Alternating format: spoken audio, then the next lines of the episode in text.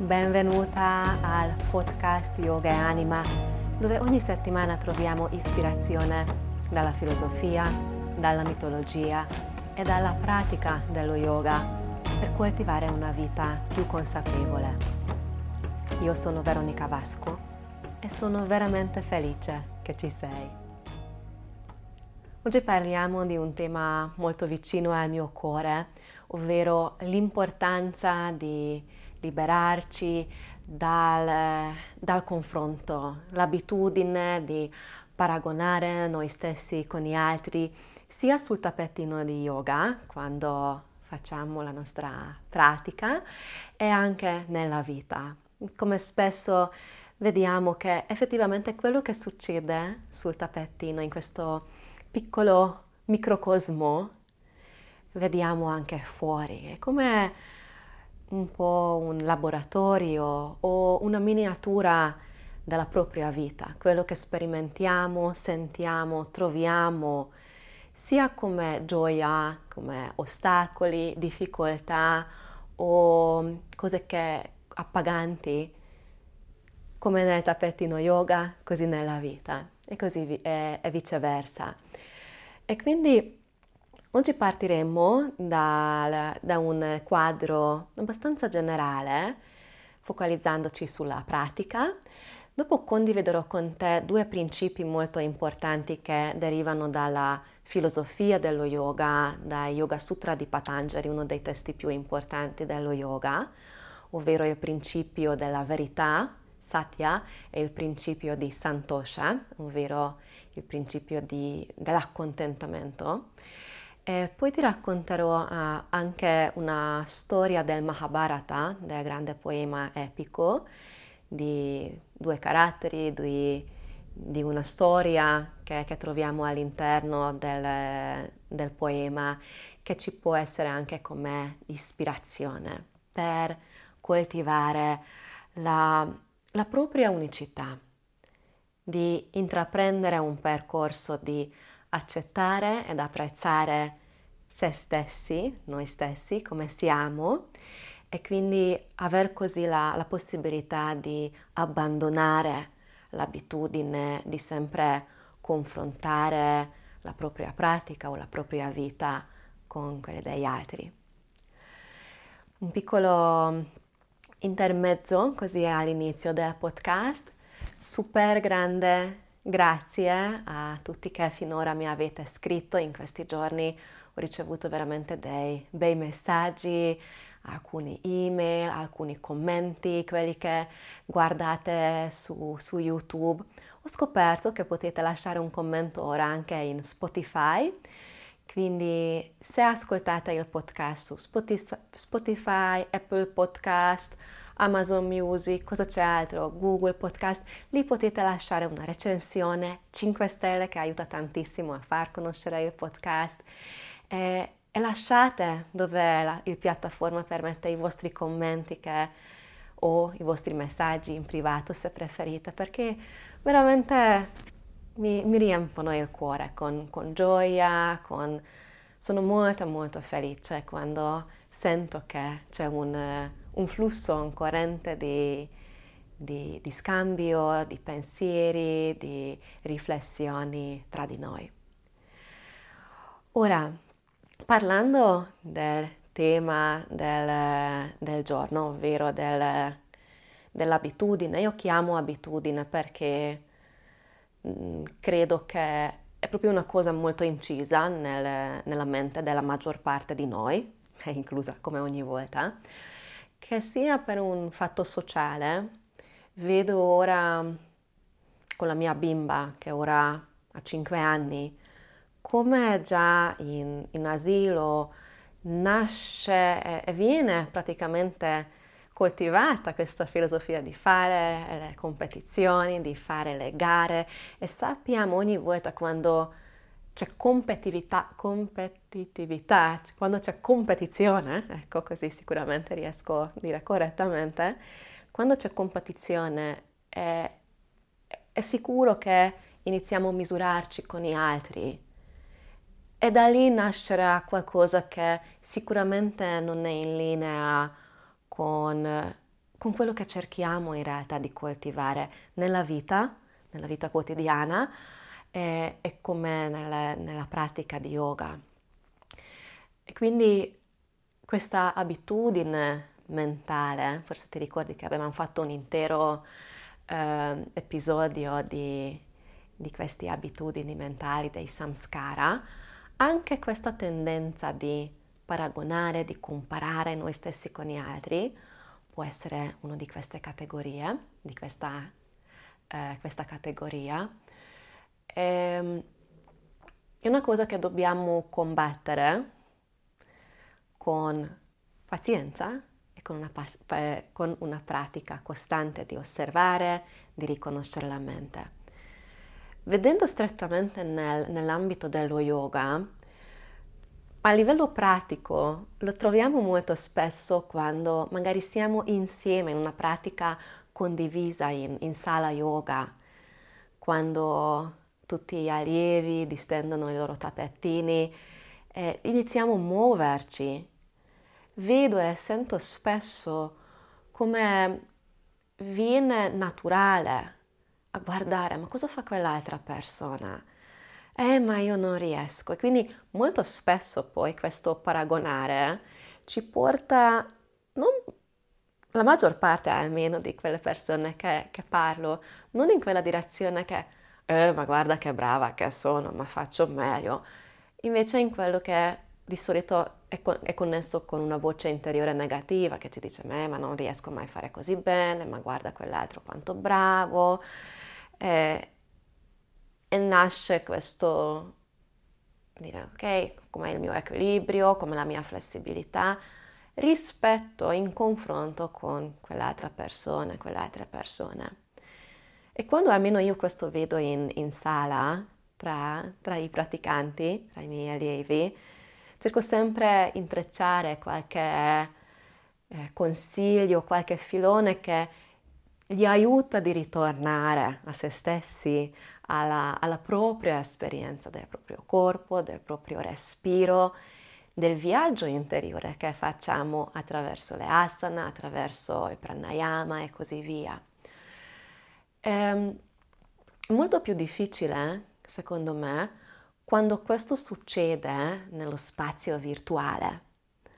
Dal momento che tutti abbiamo il cellulare in mano, il computer aperto e l'internet infinito disponibile 24x24, se qualcuno è un po' curioso dello yoga, fa una sua indagine, una sua ricerca, quello che trova eh, molto frequentemente sulla rete sono magari posizioni esibiti da, da, persone che hanno una certa agilità del corpo, una certa forma fisica, eh, in un certo contesto e di solito questo non corrisponde, uno che non corrisponde alla media persona che, che, che generalmente vive e pratica yoga, ma è nello stesso tempo anche incentiva tantissimo di, di, confrontare come sono io, come il mio fisico,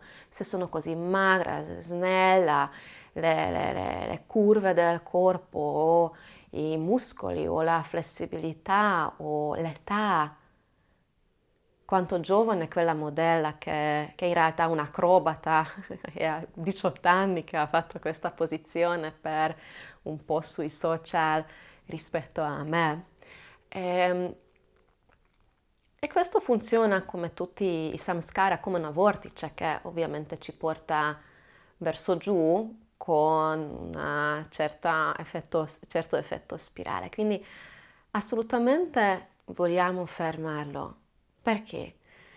Perché proprio lo yoga, in confronto magari di un sport competitivo, quindi voglio ammettere che sì, ci sono attività che nella nostra società le persone praticano in modo competitivo, che può essere uno sport, che può essere qualcos'altro, quindi lasciando ovviamente anche per queste persone che,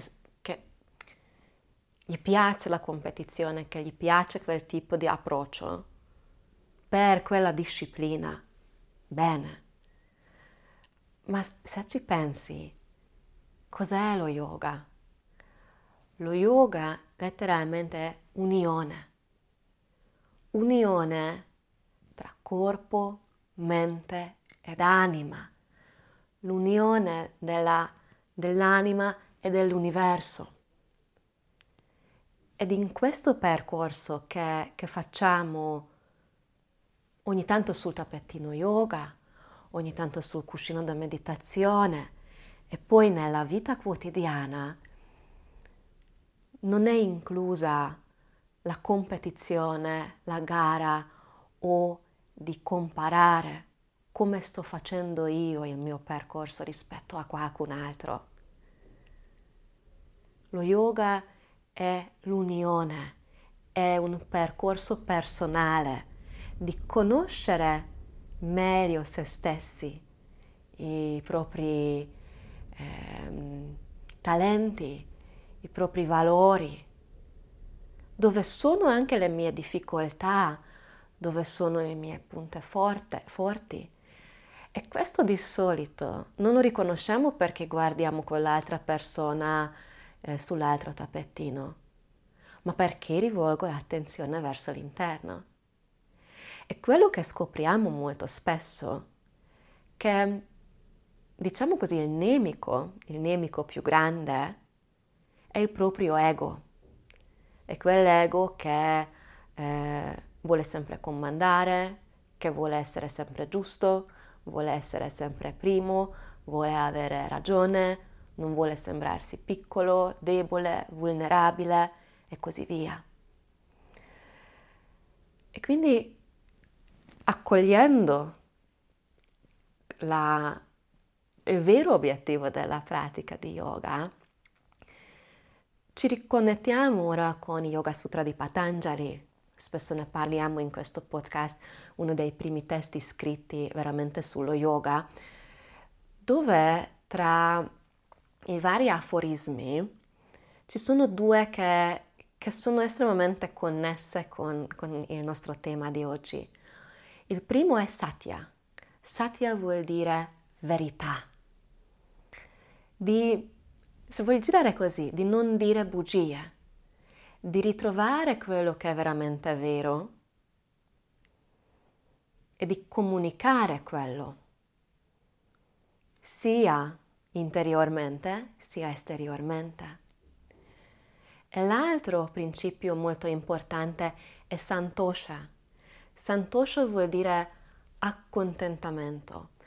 A volte questo può suonare un po' strano nella nostra cultura, dire ma, ma io accontentarmi, voglio soprattutto una società che, che è basata sul consumo. È normale dire che io sempre voglio di più, voglio meglio, voglio eh, questo e l'altro, non siamo mai contenti. Quindi c'è spesso sento che una, um, dire che ah, ma, ma ti, ti accontenti con così poco?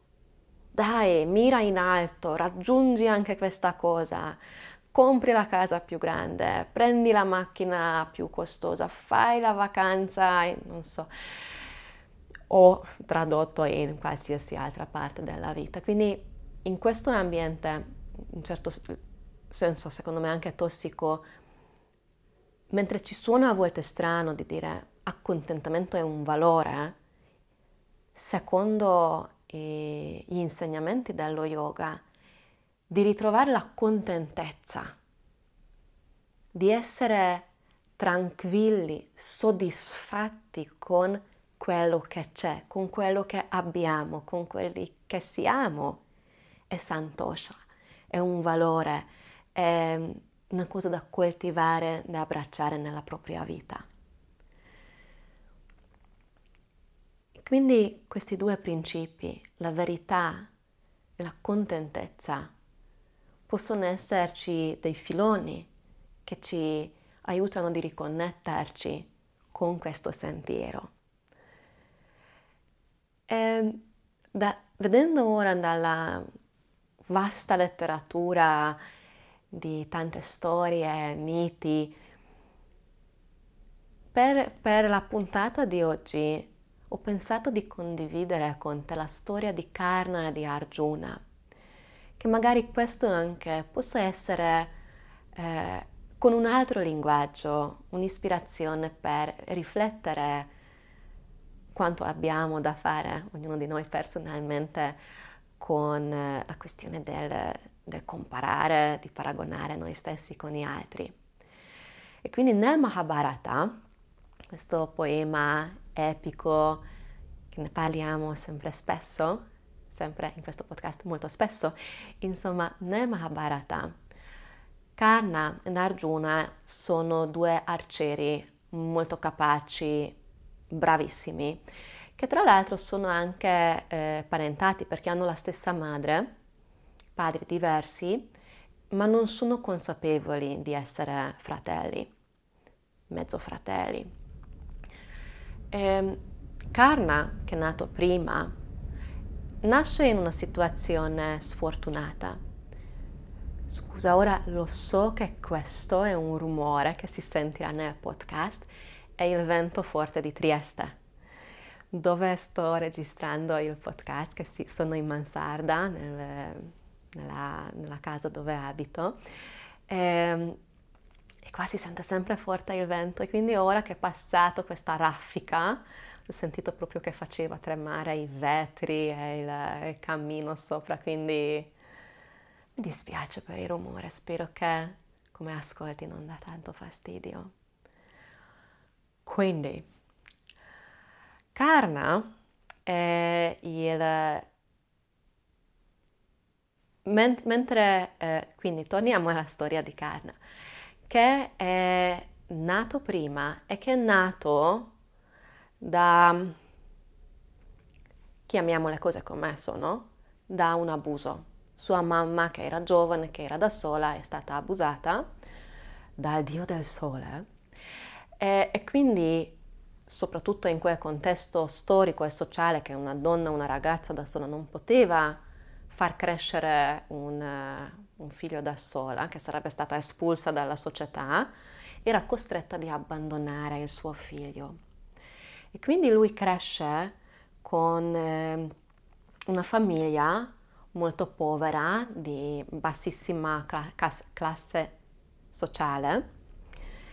E, e, mentre ha questo grandissimo talento eh, ed è molto molto capace anche chiaramente quella forza del dio sole nel, diciamo così, nel suo DNA, però parte con un bagaglio che in quel contesto non gli permette mai di arrivare diciamo, al massimo della carriera di un, di un, arciere, perché non è di un uh, matrimonio, non è di una uh, discendenza reale, nobile. Mentre il suo fratello, che è sempre della stessa madre, che dopo è riuscito a trovare un re che l'ha sposato, e ha cinque figli, cinque figli che sono i cinque Pandava, che dopo hanno tutte le avventure nel Mahabharata, con gli stessi doti, con le stesse capacità, ha, assolutamente un'altra mh, mm, possibilità di, di esprimersi nella sua carriera. Ora lo so mentre racconto questa storia che, come succede anche con me quando ci rifletto, una parte di quello che noi viviamo ora in un veramente un contesto molto fortunato socialmente perché sì, eh, dal momento credo che hai un device elettronico che puoi ascoltare in pace questo podcast mentre viaggi tra lavoro e casa o ti sposti o sei in una casa tranquilla e protetta e hai le comodità di una vita moderna, ci, ci suona molto strano no? di, di, di leggere o di sentire di queste impostazioni sociali che in realtà in altre parti del mondo ancora oggi esistono. Quindi vorrei che un po' mettiamo insieme con me, a parte tutta la questione della, delle ingiustizie sociali, e ci concentriamo strettamente su quello che è il, la, la metafora e la simbologia dietro la storia di Karna.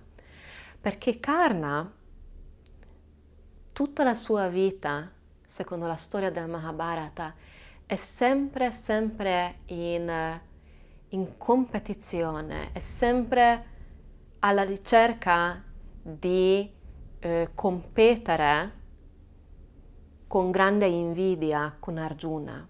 Vuole arrivare alle stesse gare, vuole arrivare ai stessi risultati e quindi questa invidia che una parte non è dovuta a lui, ma è dovuta al suo bagaglio, chi con cosa parte. E vorrei che in questo bagaglio ora immagino non solo la partenza sociale, no?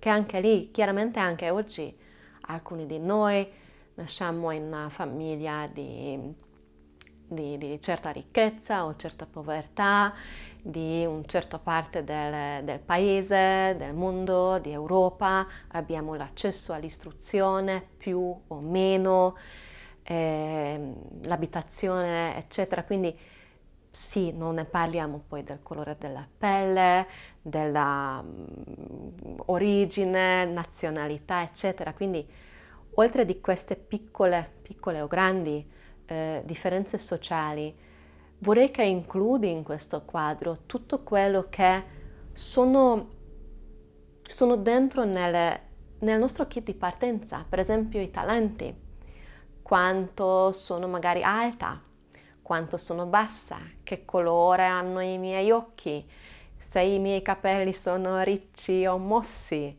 per restare con robe più superficiali. Eh, certe doti del corpo, no? Quanto sono flessibile. C'è una parte sì che possiamo lavorare anche Karna, si allena tutta la sua vita, però c'è una parte che è innata di noi, c'è una parte che ehm, non si può cambiare. E quindi qua torniamo ai principi di Satya e Santosha, di riconoscere cosa che eh, posso cambiare perché è nelle mie capacità di cambiare. Magari se lo so che, restando con il nostro tema del, della pratica dello yoga, lo so che mh, mm, sono molto distratto e quindi se regolarmente ogni giorno dedico 10 minuti alla meditazione, lo posso cambiare. O se sono ehm, molto rigida, ehm, non riesco a fare una posizione, magari se ogni settimana lavoro su certi movimenti e posizioni, posso avvicinare a qualcosa che assomiglia più a quella posizione. Attenzione, non è che devo essere proprio così come gli altri, però c'è un percorso che posso fare e dopo riconosco anche quello che non è nei miei le mie capacità di cambiare, non so, non posso cambiare la lunghezza della gamba o la, eh, l'impostazione del, di, dell'anca, quanto ruota verso l'esterno e, ehm, e così via. Quindi quando ritroviamo la verità, chi sono io? quali sono le mie caratteristiche? Dove, dove posso modificare, lavorare? E quale che è innata. Ed è ritrovare la contentezza e l'appagamento con quello che ce l'ho, cambia. Allora tolgo quella, quell'indole, quell'abitudine di dire eh, ma guarda questo, è più alto, è più flessibile, è più forte, è più ricco, è più famoso, è non so, continua pure la lista in, eh, in qualsiasi filo e direzione, credo che è stato chiaro. Come anche nella storia di Karna, la sua capacità, la, la sua bravura come arciere poteva essere anche un fonte di gioia, di soddisfazione ma restando sempre in competizione, misurando se stesso con Arjuna, ha avvelenato la sua vita, ha tolto quello che poteva essere una vita appagante, ricca, una vita piena di rabbia, di rancore ed alla fine che ha portato alla, alla sua morte nella battaglia finale. E quindi con questi, queste iterazioni un po' diverse tra Yoga Sutra di Patanjali, tra una storia del Mahabharata, tra gli esempi della pratica dello yoga, ti invito anche di osservare così se senti che è una questione che ti riguarda, un'abitudine mentale, se è un samskara di comparare te stessa, te stesso con gli altri. Forse lo fai nelle, nella pratica dello yoga, forse lo fai in altri, eh, altri contesti della vita. E, ehm, osserva quando si accende quella lampadina e vedi come puoi riformulare, rigirare o addirittura cambiare prospettiva per liberarti da, da questo veleno che ci impedisce a tutti di noi il veleno del, dell'abitudine di paragonarci con gli altri, ci impedisce di apprezzare chi siamo veramente unici, meravigliosi, ognuno di noi, ognuno di noi con la sua storia, con il suo bagaglio, con i suoi talenti, con le sue caratteristiche. Siamo unici, meravigliosi e dobbiamo ricordarci a questo ogni volta quando ritorna come una fluttuazione della mente l'abitudine di compararci con gli altri. Spero che queste parole, questi pensieri sono stati di ispirazione per te, per coltivare la, la tua vita interiore e ricordarti della tua unicità, che sei meravigliosa, che sei fantastica così con questa consapevolezza magari condividere i tuoi doti e le tue gioie con gli altri, con le altre persone.